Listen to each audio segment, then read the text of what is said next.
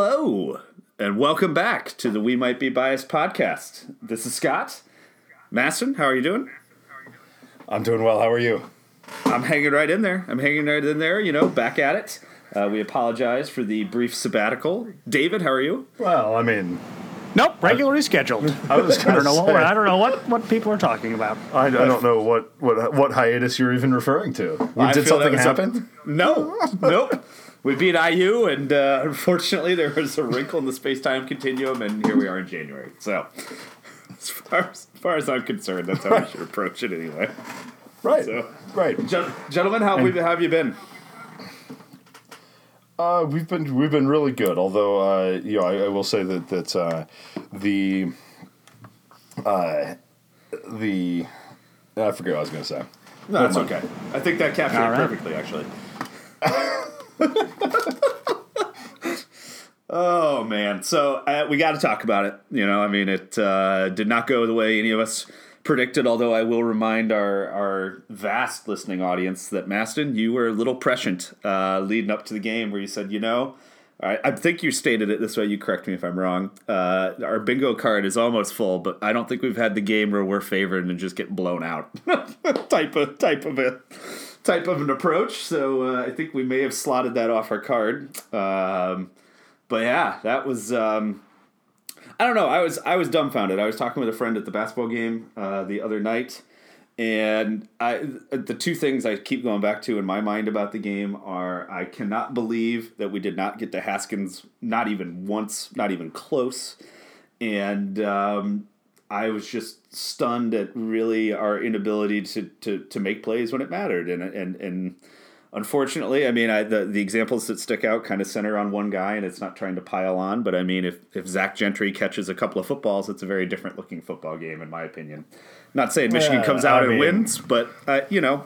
It's pretty easy to talk yourself Look. into. There's not a block punt. There's not a not a pick, and there's 14 points are pretty pivotal at that point in the game. So I think that there is. Uh, look, I, I can almost guarantee you that that in that defensive room, play you know in the in the defensive war room with Don Brown and his guys, there were some people in that room saying, "Don, if we do what we've been doing, we're going to get killed. They're going to pick us apart."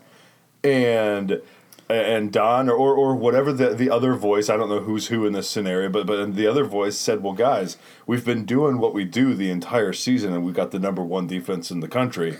Why on earth are we changing? Why, why would we change for for, for Ohio State?" And, and not uh, and not only that, Ohio State had looked, you know, at times like hot garbage against defenses that were a lot lesser uh, thought of than ours heading into that game. Sure, and, and I mean, I think that there were um, adjustments made uh, and, and things like that, but but I mean, you know, th- that that was a complete a complete and utter pantsing on the defense, and, and it starts with not being able to get pressure. But but I can I, I, I having been in situations like that.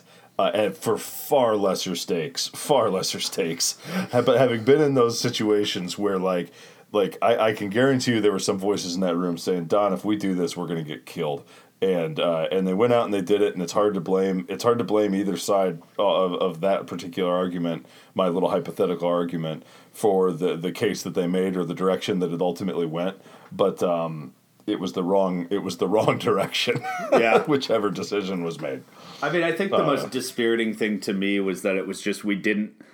Like, like that's one thing. I mean, I, I, I think the reason that I'm still, and of course I'm, you know, dyed in the wool optimist. So, so take that for what it's worth. But like, that was still a football game at halftime. You know, lucky break or whatever. I mean, it was still very much a football game. We had all the data we needed to see that you know our defense was just getting run. Um, you know, based on what had happened in the first 30 minutes, and for us to have just no no answer whatsoever at all, I think was maybe the most dispiriting thing to go from a season where, you know, once again we're we're walking around with a, you know, this huge highly ranked defense and to just have it all come crashing down at, at the biggest moment was uh that was a tough pill to swallow. Dave, Dave So what, what do do you, you make what do you think? Yeah, I just want things to matter. Yeah. Like I want like the games that were played previously to have some sort of inkling on how that game's going to go, and I can't remember the last time that happened, other than oh, I bet we're going to get our ba- brains beaten out, and that happened. But but David, even And those I- I- didn't, I even remember that saying- didn't go quite quite to script. The games that I Well, thought I'm, we I'm talking about our- previous years, yeah. Oh, well, no, I'm just talking about the even previous years, those Gardner years, those really bad Hoke years, right? Yeah. The games that we went in there and said we're going to get our brains beaten out, we were two point conversion away from what, like, this game is all sorts of kooky dukes. You know what I mean? It is. Except in any fashion where Michigan wins. Uh, Yes. just- so well, I I- would prefer one iota more kooky dukes that results in any variability in the outcome. Because holy shit, I can't do anymore. Like the entire, this entire next season is just me. It's nothing. There's nothing to me until that week in November. Nothing matters. It doesn't. None of it. See, I can't get there. I just can't do it. I can't. I can't. I I, Ooh, I I'm- watched. I'm I cl- I'm- I watched a whole era of John Cooper Buckeye fans go through that existence, and I, and I. Well, it seems to have worked out for them okay. Yeah, yeah. After after 13 years of sitting through it, they got there. Yeah, you're right. But I just I, you can't throw the baby out with the bathwater. You know, I mean, heading into the season, everybody said the schedule was too hard. We are going to lose at Michigan State. How could we ever get through with the you know them, Wisconsin, Penn State, et cetera, et cetera, et cetera. The team comes off an eight and five year, an abominable offensive performance with no quarterback play whatsoever at all runs out to 10 and 1 and, and yeah we lose in an agonizing fashion and then obviously a wet fart to end the season of the bowl game that I, quite honestly it's not even worth discussing but like What do we? i think i think we're i think that the program is still headed in the right direction that it's going to get to where it needs to go and, and the reason i bring that up is i think it dovetails into i mean I, it, one of the reasons we took a little bit of the break we did beside from just life and schedules happening is that the uh, the michigan fan base basically self-immolated for about six weeks talking about what needed to change programmatically and and I mean, wouldn't you say the coaching staff sort of did the same thing? I mean, the program itself did a little bit of that. I feel like it Don't made the. I I feel like it. I fully expected at the end of the season that Harbaugh would do what he had already shown he had done in previous years, and that's make adjustments Yeah. where he felt like he needed to make adjustments. I Yeah, I guess absolutely. the example I am talking about is kind of that ninety seven one you know caller who says that we need to go to the Texas Tech offense and uh, we run this you know Cretinous attack that's worthless and everything Harbaugh's ever done is terrible. It'll never change. And you know, literally five minutes later, you know, last year Drevno's gone after everybody said, "Well, we'll never get rid of Drevno." And we brought in Warinner, and and and if we're honest, he worked miracles with the offensive line to even get them to this point. Um, and then everyone's screaming about the offense when, quite honestly, the defense lost us all three games this year. Um, and going on and on and on about schematic changes and how we need to change our entire approach. And I mean, if you look at any advanced metric, this offense made leaps and bounds improvements. It's got fantastic weapons everywhere. I'd like to see those weapons better utilized. I personally think, and Maston, I know you and I have talked about this, that it all comes down to the offensive line, and that's going to enable us to be able to do what we can do. And I think perhaps a fresh set of eyes um, at at the play calling position um, would have been a nice thing to to go after. And and fortunately, with the benefit of hindsight, we did, and Harbaugh did, and he, and he basically shut up all the naysayers, you know, within three coaching moves. And so you know, now here we sit with basically a new offensive coordinator, someone who, uh, at least outwardly appearing, uh, is going to be the play caller going forward. And uh, we've shored up uh, a couple of moves on the defensive side, which with what I think are actually either net even or possibly overall improvements from a coaching standpoint. So um, I think we're in a good spot. I, I and maybe that's Pollyanna-ish of me, but I like I I just if you just purely look at what comes back next year, how the schedule sets up, and everything else, I think we have a chance to be a really good football team next year. dude. I, I mean, if you want to look at the, the, the so so first of all, I think that the offense schematically did. I like, like look. I'm not I'm not offensive genius guy here, but like to me, uh, the the scheme and and and you know, I don't know the routes, the run ba- the run pass. You know, balance. I think it probably tipped a little bit conservative, but like I didn't have much of a problem with that. What I had a problem with was like the notion of like it just seemed like every time this offense, this iteration of, of offense got behind schedule. Whether that, that was behind schedule and down in distance, or whether that was behind schedule in terms of um, uh, time and score of the game, there was no getting out of whatever it was they were doing. Right? They they were Yeah. they were always slow. They were always methodical. They were always trending towards the conservative. And if it was third and eight, we were we were in trouble. Despite despite the weapons that, that we had in the receiving game and, and in tight ends, um, and, and further, if we're down two scores and there's a minute left in the game, we're also in trouble. Well, okay, fine. Then we You're thinking basketball, but, yes, but yes. yeah, you know what I, you know what I mean, right? Yes. Yeah. The point remains. And so, so to me, it, it's not a schematic thing. It's not that we need to change the, the completely change the the offense and the playbook and all those things. It, I, I think it's more of a uh, of a reorientation of, of of execution of what's already there. Uh, I if, think- if that makes any any sense at all. Well, I think, and, and that's the critique. I think I, I was more than willing to, to listen to, and, and I just so happen to agree with. But, um, and I would argue, I think that maybe we suffered from a too many cooks in the kitchen uh, type of an approach that that you know Maybe. kind of Maybe. uh, you know uh, or at least from a play calling standpoint, you know, and so maybe having one person who who at the at least during the game is the guy making those calls and streamlining things. I I, I think certainly maybe having a hint towards uh, you know try to try to utilize the mismatches that we have on the outside now that we're at least in enough of a position that our offensive line can enable us to do it. Um, makes a whole lot of sense. So uh, But- no, but I I agree. I, I agree. I'm not going to sit here and say that everything's totally fine. It's idiotic to say that you know the offense shouldn't have been. I guess I'm just I, I was not on board with everybody saying that we play an archaic style of football and we can't win this way. We won a lot this way. I think little tweaks are what's necessary to get us to where we need to go. Not wholesale go back to the spread five wide, never run the football, never have a back in the backfield type of approach. Uh, Yeah, I mean, i- if you want to know the secret, and, and I am growing ever ever more convinced of this, the the secret to success in college football, it's not any of the. I, I mean, you know, I, I'm I'm happy that we've got the weapons on the outside that we have. I'm I'm happy that Shea Patterson's our quarterback, but like, the offensive line is wherever is where it starts and stops. I mean, if you Yep. want to read. The Ohio State's offensive line, I, I, Isaiah Prince was a was is an NFL tackle who could have probably declared as a sophomore, right? Michael Jordan is an, is is basically an All American left guard, right? At least an All Conference left guard. Wasn't Right, Isaiah Prince uh, like a turnstile most of this year? I think Except for like- one fucking game Fair again. yeah. Their their offensive line was a train wreck. Well, I think. Except relatively for one game. relatively speaking, a train wreck. I'm so I am mentally broken. I can't. It's not. It's just.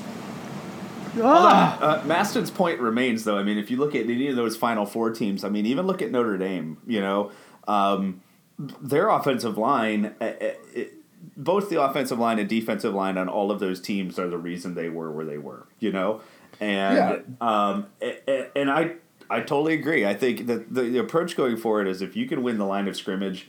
Um, you're gonna you're gonna win a whole lot of football games because we have the talent on the outside, whether they're all five stars or not. uh, That doesn't matter. If if you have enough time to throw the ball, those guys are to be able to get separation and and you know you're to be able to do what you want to do regardless of the system that you're running. You're to have success.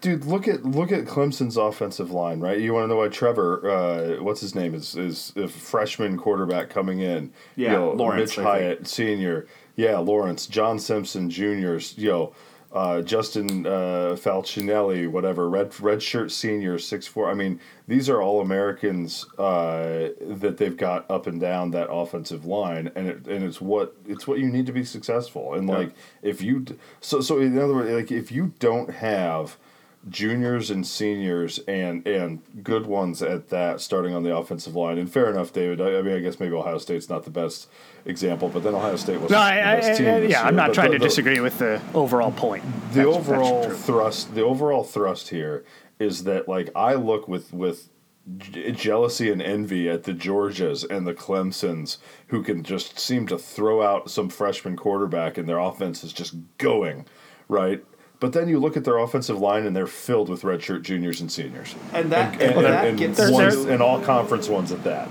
Their, their freshman quarterbacks are also number one rated in the country. Freshman quarterback. F- fair enough. Yeah, yeah. But that does get back to the, uh, you know, when, when everyone was chirping about coaching and even Harbaugh in the immediate aftermath, uh, it, it, it gets back to the point that I was trying to make a couple of times in different discussions and on Twitter. And it's like, there, there is a real short memory in this fan base in general of just A, where we were four years ago, and B, especially where we were from an offensive line standpoint.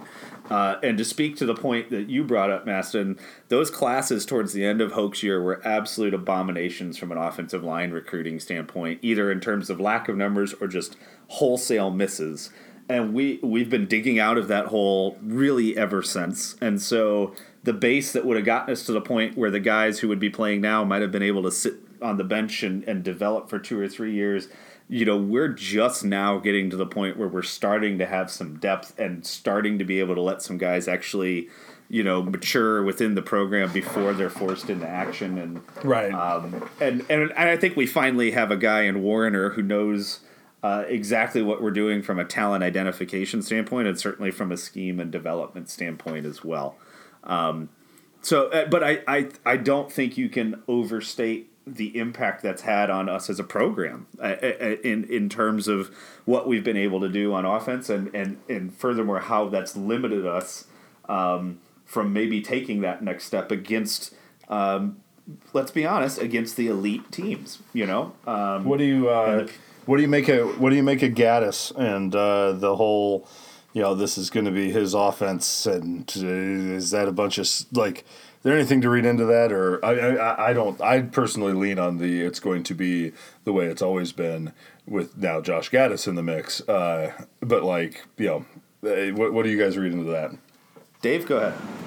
I, I think if it was going to be the way it was always been, Jim Harbaugh wouldn't have said anything. I agree. I, uh, I, I mean, because people thought that Pep Hamilton was going to be that what Josh Gattis is, uh, you know, titled as, uh, but I don't think I don't think Harbaugh ever said that. Uh, so I it, and like it wasn't like he was asked it on in a press conference. I I think that was everything they've gotten from him on that was it in his podcast Yep. sort of things. There's no real obligation to do that, uh, and also it, it feels like Gattis probably wouldn't have come uh, if that wasn't the case because uh, he was at least going to stay in the co, if not the sole OC at Alabama, is what it seemed like. I think that yeah, I don't think I don't think Enos had left yet by the time Gattis made his decision. So I think I think you're right, Dave. But that I mean, I, actually, that's the one. That's the one piece of evidence. As long as we're trying to read tea leaves here, that's the one tea leaf that like sort of stops me a little bit. Is like if if you weren't going to have. If you weren't going to have like out and out play call duties or control the offense, like why why would you go from Alabama to Michigan uh, for the same job? But Well, like you remember, I mean, he was- can't- Go ahead. Sorry. Go ahead. I was just gonna say. Remember, he was going to Maryland. Uh, the way this all went down is he was going with Locksley to Maryland. Oh, that's right. And within five hours, Harbaugh offered him, and he accepted to come. I I, I agree with David. I, I don't think Harbaugh is the type of guy who throws anything out there for no reason. Um, I don't think he would have said a single word if he doesn't intend to give him the keys to the car, so to speak. That's But not to say that there that- are other. Uh, that's not to you say don't that think that Lincoln. You don't think. Yes, I mean that's my point. It's like you don't think Lincoln Riley is, is getting play calls in his headset and and and getting okays on that those kinds well, of things. Like and uh, we're all my point to- is is I tend to I tend to fall on the side of the spectrum that like the way it was is probably not all that abnormal. Uh, what was abnormal was was uh, uh, the the Michigan sort of hesitancy to name traditional titles on things. I guess I kind of have the impression don't that like you get into a scenario and let's say that Harbaugh says, "Hey, I'd like a run here," and then you've got at least one other guy who's supposedly a run game coordinator saying, "Okay, I like this," and maybe it also goes through Hamilton who says, "Yeah, I agree." Like. I, that's what I was driving at with the too many cooks in the kitchen. I guess I mean from a specific Yeah. game day standpoint. I have no doubt in the game planning that there's going to be. I mean, this is still Jim Harbaugh's offense.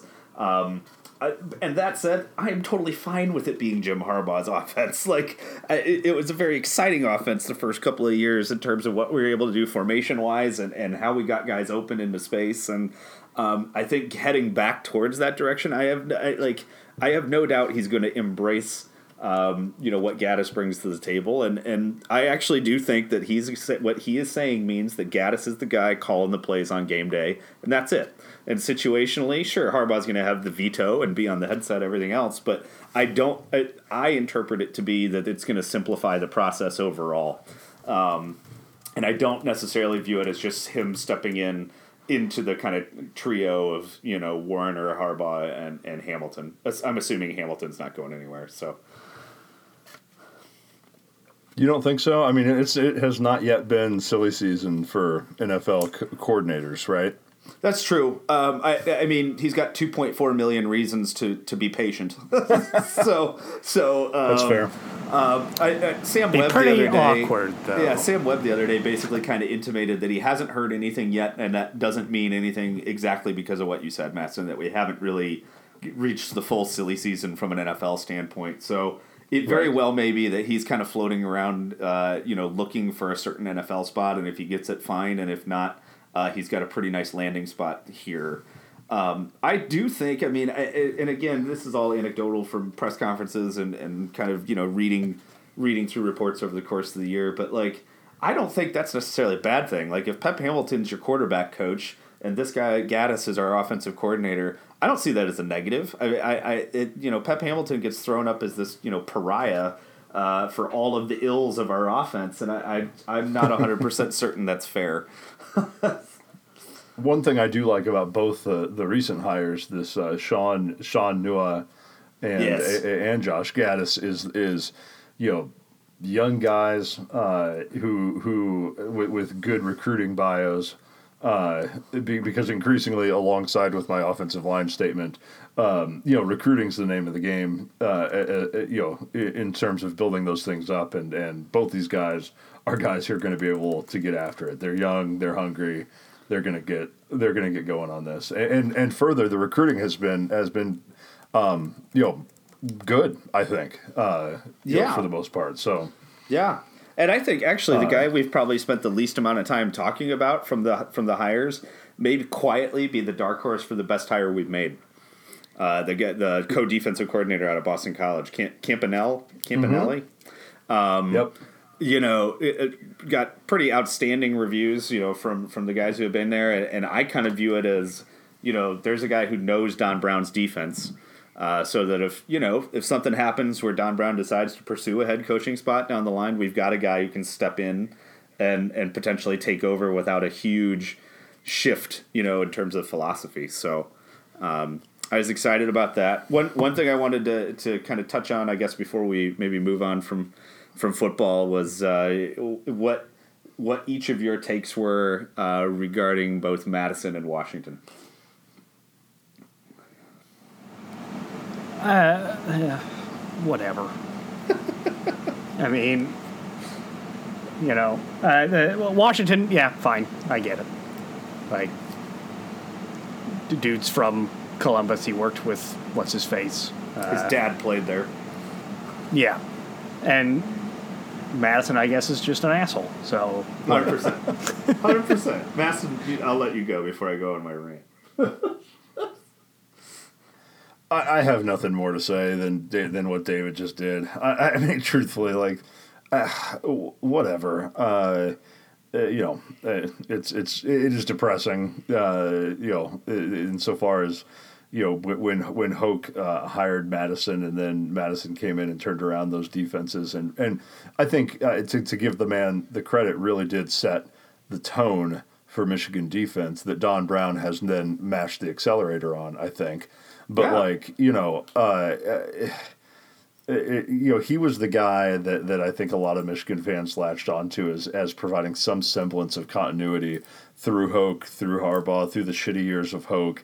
And just like, well, we could always point, well, Greg Mattison in the defense uh, seems to be doing well, and and so to see that guy go to freaking Ohio State, uh, is uh, I'm not I'm not I won't I won't sugarcoat the fact that I was uh, had my feelings hurt a little bit, but you know they uh, Greg Mattison also doesn't necessarily need to take Madison's uh, feelings into account when making those decisions. So uh, Yeah, I- you know, I, if uh, he, Oh, go ahead. Sorry. no, I mean he just if if he thinks that that's that that's what he wants to do and that's the best move for him, I okay. I, I, you know. I, I, I think it's a huge middle finger to Harbaugh in Michigan. I, I, and, and I think the guy, screw him and the horse he rode in on, man, he's dead to me. I, uh, he absolutely turned, he absolutely turned around the Michigan defense. Um, he, he came back, he spent, you know, what, 13 seasons total in Ann Arbor. Michigan's made that man a rich man for life. Um, he talked about loyalty up and down. He talked about staying on the staff, and he wouldn't have stayed on the staff for anybody else after Hoke left when Harbaugh came in. And to leave and to go directly to your arch rival and to go from Michigan to Ohio State, uh, he can he can screw himself as far as I'm concerned. It was a, an absolutely classless move. You could have been a defensive coordinator at any school you wanted to be at. You know, if that was something that was that important to you down the line. Um, but to do it the way that he did it and, and, and to just go uh, like like David said, I mean Al Washington was here a year. He, he's a guy who grew up in Columbus. He has Ohio State ties. I can understand that. Um, I know everyone was upset because he's a young guy with a good recruiting, uh, you know, background as far as what he'd been able to accomplish so far. But like, we'll we'll bounce back from that one. I think we already have. The Mattison one, I, I think we actually got an upgrade from a coaching standpoint. Um, in, in terms of where the direction we're looking to go, but the optics of it, I, I like I said, I, he, he's dead to me. I, I just think that's the least honorable thing you could have possibly done, and, and people will talk about it being a business decision, and not when you're 70, not when you're already, you know, you know, you're making Well- very mild changes in, in what's going on as far as your overall outlook financially, and uh, But again, so I, I hope we absolutely kick his ass next next year and send him out on a sour note. So Well, yes, but my my two cents on that is, look, uh, you know, he, he- when I talked about the dissenting voices in the room uh, and that Ohio State game, uh, um, you know that that's what I'm that that's what I'm I'm pointing to. There is like, I, I think that that there was there was some severe butting of heads. Uh, along the lines of what the defense should be doing, and uh, that's fine. You that. don't you don't pack up and go to Ohio State. not Yeah, from okay. not from Michigan. I, like that would have never happened in the Bo and Woody days. Like uh, people would have died. you know? Can you imagine somebody going from Woody Hayes' staff directly to Schembechler's staff? No way. Um, so I, I, I mean, it's pure feelings ball, but like that's that's how this thing. That's what makes this so much better than the NFL. You know, like I I, I personally hope that, uh, and I, I bet you behind closed doors, uh, you know, paint has peeled off the walls thanks to that move. So. I may be wrong, but that's that's just me. I- That's my spiteful, bitter take. But like I said, screw him. I, I hope you're right, Maston, because apparently maybe he can bring that super awesome game plan that got so much no defensive joke. line pressure No joke. If Exactly. nothing else, to Ohio State. know. Because good Jesus Christ, If nothing else, Mattison's the sole one to blame for not getting pressure. You know, you've got the best defensive line players that we've had in years and years and years. You can't get to the guy. Thanks a lot. Anyway, basketball. How about basketball, you guys? oh man. So we're uh, we're we're just starting to hit the uh, basically the heart of the conference schedule here. Um, in terms of you know, Michigan had a uh, a fairly favorable schedule to start off the season uh, from a conference standpoint, and uh, here we sit at eighteen and one. Um, kind of thoughts on you know where we stand right now, what you're looking for in the uh, in the next couple of games, and um, I guess just overall takes on on where the basketball team stands. Well, I mean, I- I, think uh, you know I, I don't have any any scorching scorching hot takes. I mean, they're they're really good, um, and uh, you know they're they're going to have to weather, uh, and I, they're going to have to weather some some some things here as they hit the Big Ten season. I think you're seeing Iggy fall back to earth a little bit uh, here. Uh, although he did quietly, I think, have 18 uh, against Minnesota this week. Um, but like, you know, he, he's going to hit that freshman that freshman slump where where the the length of the season and the grind and it's just tough to get your legs back underneath you and uh, and and all those sorts of things. But yeah, I mean, look, the the basketball team is uh, is absolutely humming along, and uh, and they've been they've been just a blast to watch. Dave? Uh, the last few games haven't been super enjoyable. Uh, so, it, it- say basketball, I kind of got used to the rhythm of, oh crap, are we going to make the tournament in December? And then go like, oh, we're a beards are on fire, conquering a horde of Vikings in March, and you know, kind of kind of seeing that level of performance early on, and like telling myself, well, it's impossible to keep that up for a whole season. It doesn't mean it's not frustrating to kind of see them kind of go through this offensive struggle and stuff, and just yeah, basketball's a. Uh, I don't do well watching basketball. I guess is my main point. Do, do do you do well watching football, hockey? Like, what do you do well with? Um, Well, David? I mean, I, I'm I'm comparing this to my football and hockey watching. Um, so basketball is easily the worst. Uh, like, uh so I have a rule that uh, if a game is at Wisconsin, I won't watch it because I, I know I, That was a Did good you- rule to you- have. That was a good rule Yeah. to you have. you were because doing I what? know You're what's going pl- to happen. You were playing mini golf, weren't you? Yes, I carefully scheduled that. Did mini anyone golf flop outing. and take a charge on the mini golf course? And were they- Sam did. Were they wearing He red? set up his.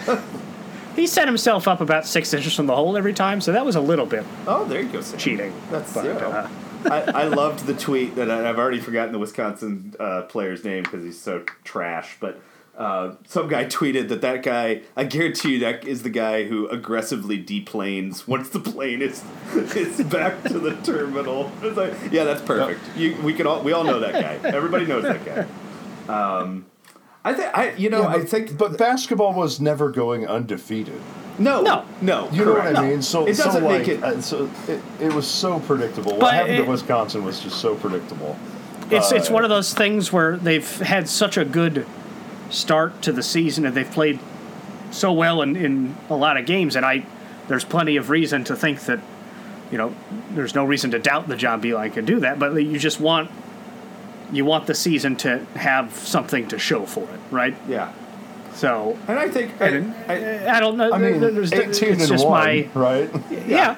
But I mean Purdue started off really well last season and what they get out of it? Yeah, Yeah. nothing. nothing Thanks So- to us. Thanks So to us. a- and that's and you know that's that's one of the vagaries of basketball I know, but that's also just like that my creeping fatalism is just like oh god, just please keep it going. I do think the Uh, encouraging thing, though, David, is that the way that this team's winning is very different than any John Beilein team we've seen, even the latter half of last year, where th- this team wins with defense. I mean, like, we shot horribly at Wisconsin, got absolutely jobbed by the refs, still had every opportunity to win the basketball game in the waning seconds. Thanks to the fact that, you know, we, we're not going to let teams, it will happen in a game because it's basketball, but like, we're not going to let teams just bomb us. I, I just don't see that happening. And so, um, yeah, I mean, we're, we're hitting that kind of little shooting slump that, that every team seems to go through at some point in a basketball season. But I think the thing that's encouraging to me is we have we have five or six guys who on any given night can kind of be the guy who takes the lead from a scoring standpoint. Um, I think the emergence of Teske um, is going to be huge going forward, especially just but on both ends of the ba- on, of, of the floor. I, I can't think of the last time we've had a big man who's been that impactful on both ends, um, at Dude, least off the top of my head. there there was going to be there's always going to be a player it's it's just been a pattern of John Beilein's right that like about this time of year something clicks or whatever uh, and and they just turn on the jets right Yeah. I did not anticipate Jon Teske being that player this year. No, I did not either. And, I did you know what I mean? Like like I kind of thought Livers might be that guy, um, or Brooks or somebody like that who like all of a sudden you, you just can't have that guy off the court. Yeah. And and instead it's Jon Teske. And and he's running the break and he's making he's making catches of, of passes and and getting the ball from his waist up to the rim, which is a sizable, you know, move for, for a big man. And, and he's doing it with touch, and and he is. Uh, I I have been beyond impressed with Teske, and and to the point where where against Minnesota, anyways, we couldn't have him off the floor when he No. went to set sit down. That is when when Wisconsin when Wisconsin when when Minnesota made their runs, it was because Teske was off the off the floor. And uh, and when Teske was back on the floor, we were the, the defense picks up, and this team more than any Beilein team that I can remember generates their points off of defense. If you want to look at when Michigan makes their runs, it's because they they are defending well, they're forcing bad shots, and then and then they're they're getting out and running and running the break a little bit. Because the the one thing that's weird about this Beilein team is that they, they are not lights out three point shooters. Uh, you No, know, right. uh, every time you know every time uh, Xavier Simpson lines up for a three, I sort Oh. of shut I, I shudder a little bit, right? I make the exact same noise David just made. That's the that's the Yeah. noise I make too. It's just this exasperated. I do think I, I, I think one of the underrated things with Teske, especially when you're talking on the defensive end, um, it, it is, and I, I still admittedly very much an amateur at this, but I've I've tried a little harder to not just totally watch the ball when we're on defense.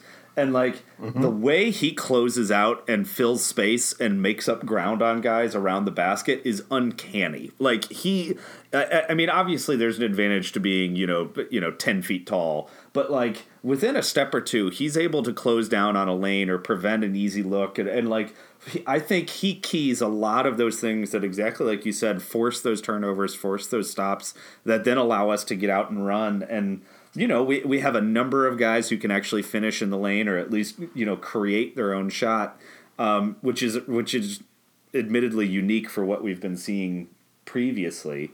Um, but yeah, I, I think I think his emergence there.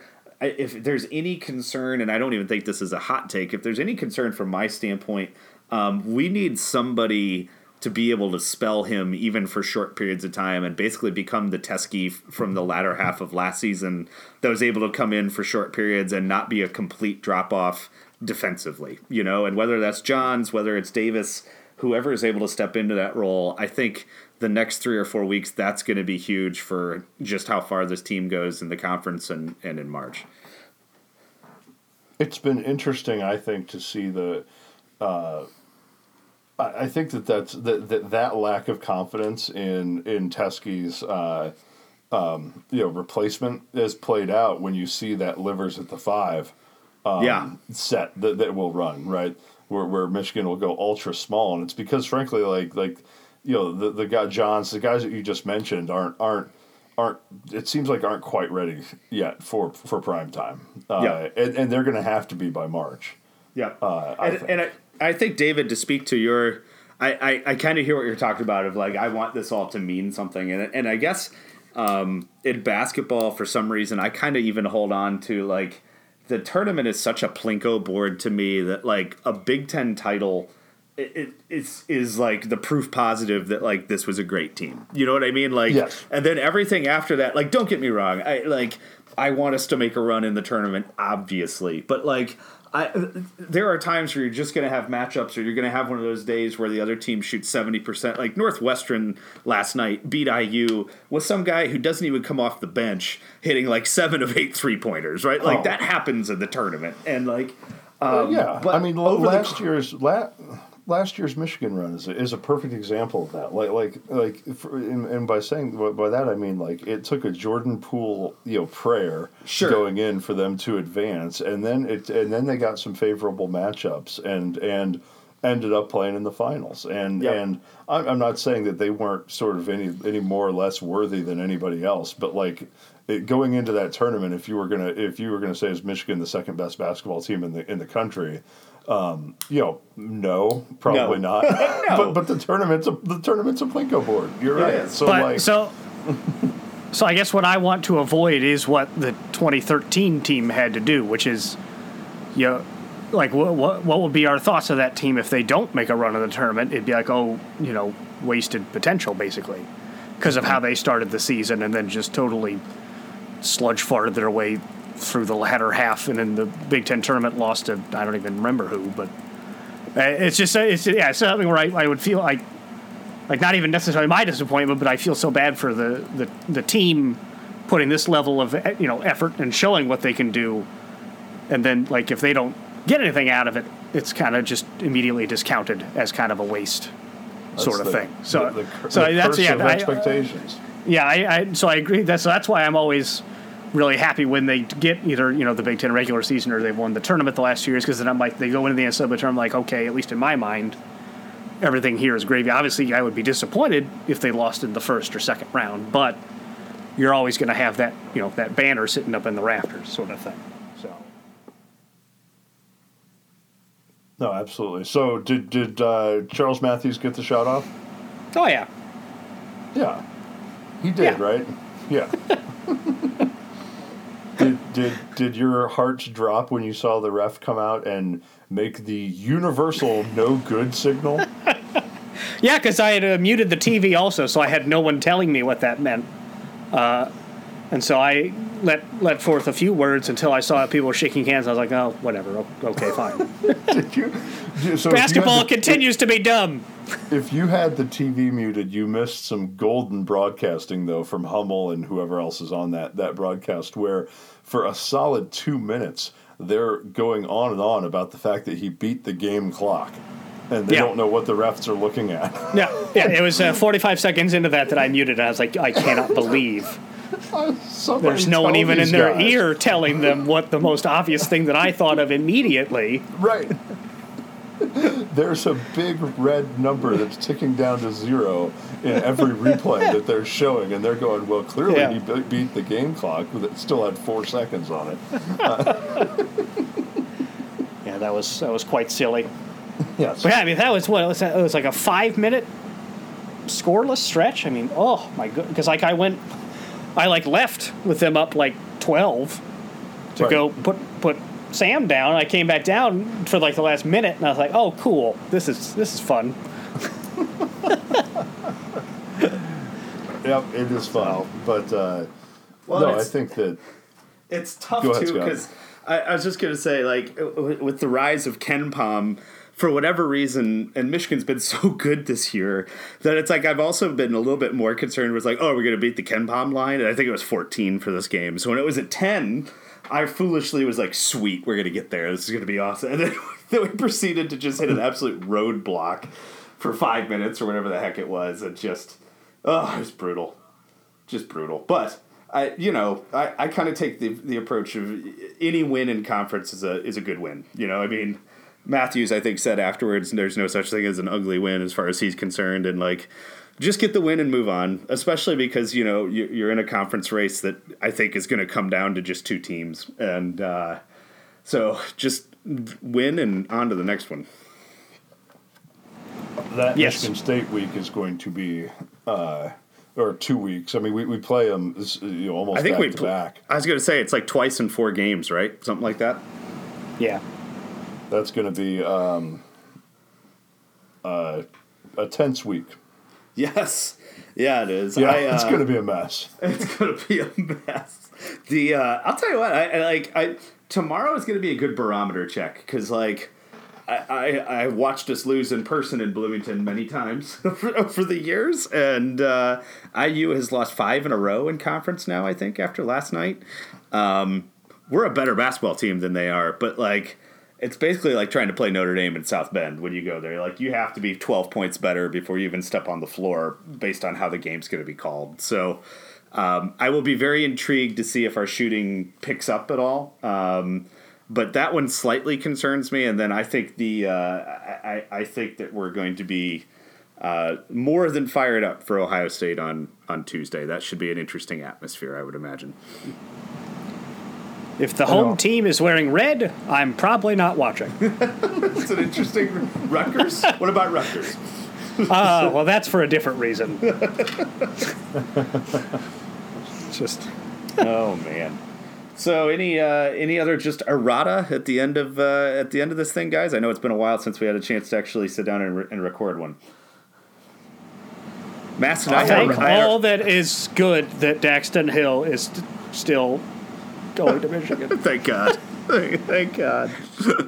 I, I had a random Well, one, that- that- I want to see if you remember this, okay? So when we were tailgating at South Bend, um, some some random guy came up and and just struck up a conversation with us and and, and my our, my dad, right, Dave's dad too. And uh, in the middle of the conversation, just happened to drop that he was the VP of McCormick's, the spice company, apropos of nothing. right. No, he was very CFO. very full very full of himself. That's right, CFO, CFO. He well, was- I would he like to point very, out very keen. Yeah. he was yes. Well, did you know what company posted its largest loss in history today?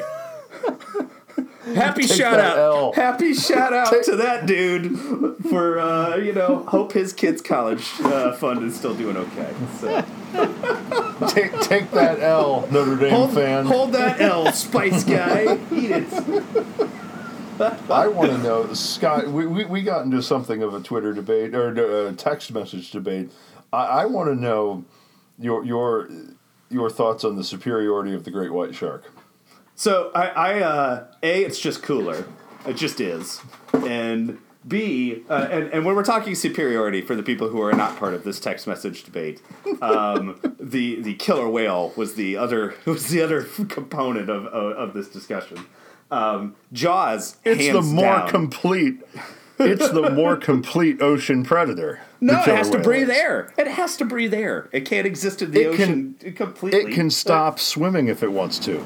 I suppose. It can go backwards. Mm-hmm. It's reliant on teamwork. That's that's lame. give me give me pure eating machine, you know? That Free Willy versus Jaws. What was a better movie? I mean, he jumps over those rocks. It's pretty majestic. It is. So But then his again, fins Bruce like eats Quint. floppy, I think. Richard Dreyfuss. So Just saying. In I mean, every Willie doesn't- Every measurable, every Willie- the orca wins. Willy doesn't get blown up by a, ga- like a, a gas cylinder, so that's that's something. I mean, that's an elaborate way. Spoilers, by the way, for that 1977 movie that we're talking. 75? 75? 75? I think it's 75. I'm going 75. Okay, all right. Hold Okay. on, quick googling. Quick googling. Let's When see. wa- when was Jaws? 1975. Silence. David. David Oh. wins. One Haven't of even seen the entire movie. Right, I will tangentially. I will tangentially go off this because Mattison's making better points than I am. Uh, one of the better scenes in film is the they're all sitting in the boat at night around the table, right? And they're going over their scars and everything. And then Robert Shaw, who by the way was the uh, villain in uh, From Russia with Love. That's a fun little connection there. Took a sharp downward turn. Yes. But Robert, so that is all improvised. That whole that whole scene Yes. where he's talking about the USS Indianapolis and they were legitimately hammered for that whole scene. And I still argue that's one of the better dialogue exchanges in uh, in film. As not a film guy, I think that's just outstanding. I don't think that there's any argument there. That that that is that monologue is is you know phenomenal. And therefore, the great white is a cooler animal than the orca. great white just has a better PR person. That's true. Very well might be. If if we're allowed to count ancestors, the megalodon obviously would have killed the killer whales, right? I just Did you know. see that movie? Did you No, see any it, of the was it good? movies? I've, I've tried to talk Ashna into watching it at least four times, and, and I get the exact So- same look every single time. I'm on a, I'm on a flight back from from China. Literally, I've got 14 Okay. hours to kill. Right. And so I I queue up on the the plane's entertainment system the movie Rampage with Okay. uh, Dwayne the Rock Johnson. I, I did watch that one. I did watch that one. And so I'm watching this and I'm like, yeah, this fucking this monkey is like is going It's a nuts. big and there's arm. Don't fight it. alligator and shit. And and it ended, and I was like, I'm not ready for this to end. And so I'm going through this, and lo and behold, in front of me is is the Megalodon movie, and I'm like, okay, let's cue it up and watch it. No, I will. I will admit. Let's go back to Rampage for one second because I don't know how I dared to have any expectations for this movie. But at the end of it, exactly like you just said, I was like.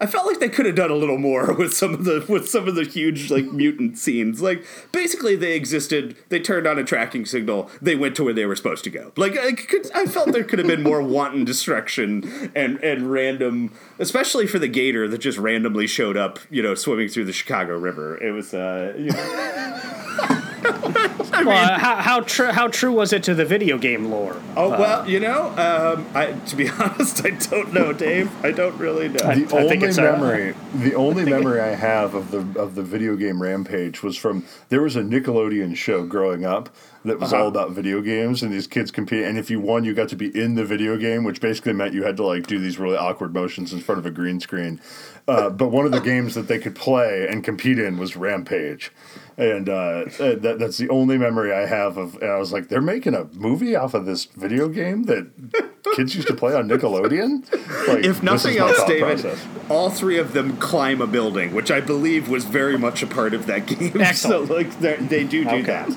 So that that is in there. But so I interrupted you, Master. I'm sorry. Back to Megalodon, the, or Meg, or whatever the name of the movie was.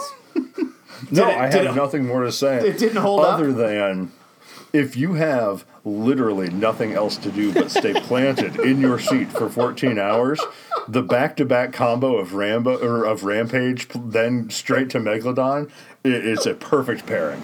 It works so well. That's very good. That's very good. Yeah. Yeah. Oh, man. Because you also you watch you watch you know The Rock do his thing, and Right. and uh, he's he's so damn charming in his way, and then and then you go to Jason Statham uh, doing his thing, and it's charming in a different but but equally effective way. Uh, so yes, if, if you if you ever find yourself in the with a need to kill six hours, uh, I would recommend highly those two movies back to back. Was there was there any loud cheering or fist pumping so that the people next to you were aware of what you there was going there on? was a lot. I will say there was a lot of laughing incredulously, uh, like, like verbally out loud on a Like, plane. oh, Like, come people on. are people people are looking at me as I'm going, oh god, like you know. See, that's a good movie. That's a good movie right there. Mm-hmm. That's that is the polar opposite. So I flew out to a conference. Um, let's see, this was in 2017, so a couple Mays ago, and um, the coworker sitting next to me chose to watch A Dog's Life, and I saw her select it, and I was like, "Don't watch that." And she's like, "Why?" And I was like, "Because no one wants to cry on a plane, okay? And I'm gonna see it out of my peripheral vision, and nobody Right. needs." And literally 12 minutes into this, my, my friend Ann is bawling in the seat next to me. And I'm, I'm sitting there with like my hand over the one side, so I'm trying not to see her screen. And I'm like, just turn it off. Just please turn it off. Please turn it off. And then she switched it over to like Dunkirk. And I was like, you're doing this all wrong. like, this is all. like, this, you're not you're not movieing right. This is good, good God, you know. the best the best airline or, or a highly underrated airline experience is when you the guy next to you brings out his laptop and fires up that episode of, of say Game of Thrones, right? Yes, And yes. and and maybe you've seen this episode and you're going, there are some scenes on this episode that, that are not um, public appropriate. plain. Yes, and, and I mean there are kids around and everything, Yep, and yep. and you know. So that's a, and high, at the same highly time, underrated you life find experience. yourself at the same time you find yourself watching that screen instead of the screen in front of you, don't you? You're like, well, I mean, No, if he's exactly. gonna if he's gonna have it out, mean, if it's- you know. if it's just right there. Uh, this is highly inappropriate. Oh my gosh. So there we go. So, oh man. yes, indeed. Well, good good to be back in the saddle, guys, and uh, you know, hopefully, uh, hopefully, basketball team uh, finds the bottom of the net a little more frequently tomorrow, and uh, maybe we uh, maybe we plan to talk again after we destroy Ohio State on on Tuesday. I remember That'd saying a- something that'd be all right. eerily, something Can't eerily happen. similar Can't last happen time twice. we got. Can't happen twice. and Greg Mattison, this is just for you, buddy. You you have a good one. Hope, hope's all well. Go blue, fellas. right. We'll talk soon. Go blue. All right.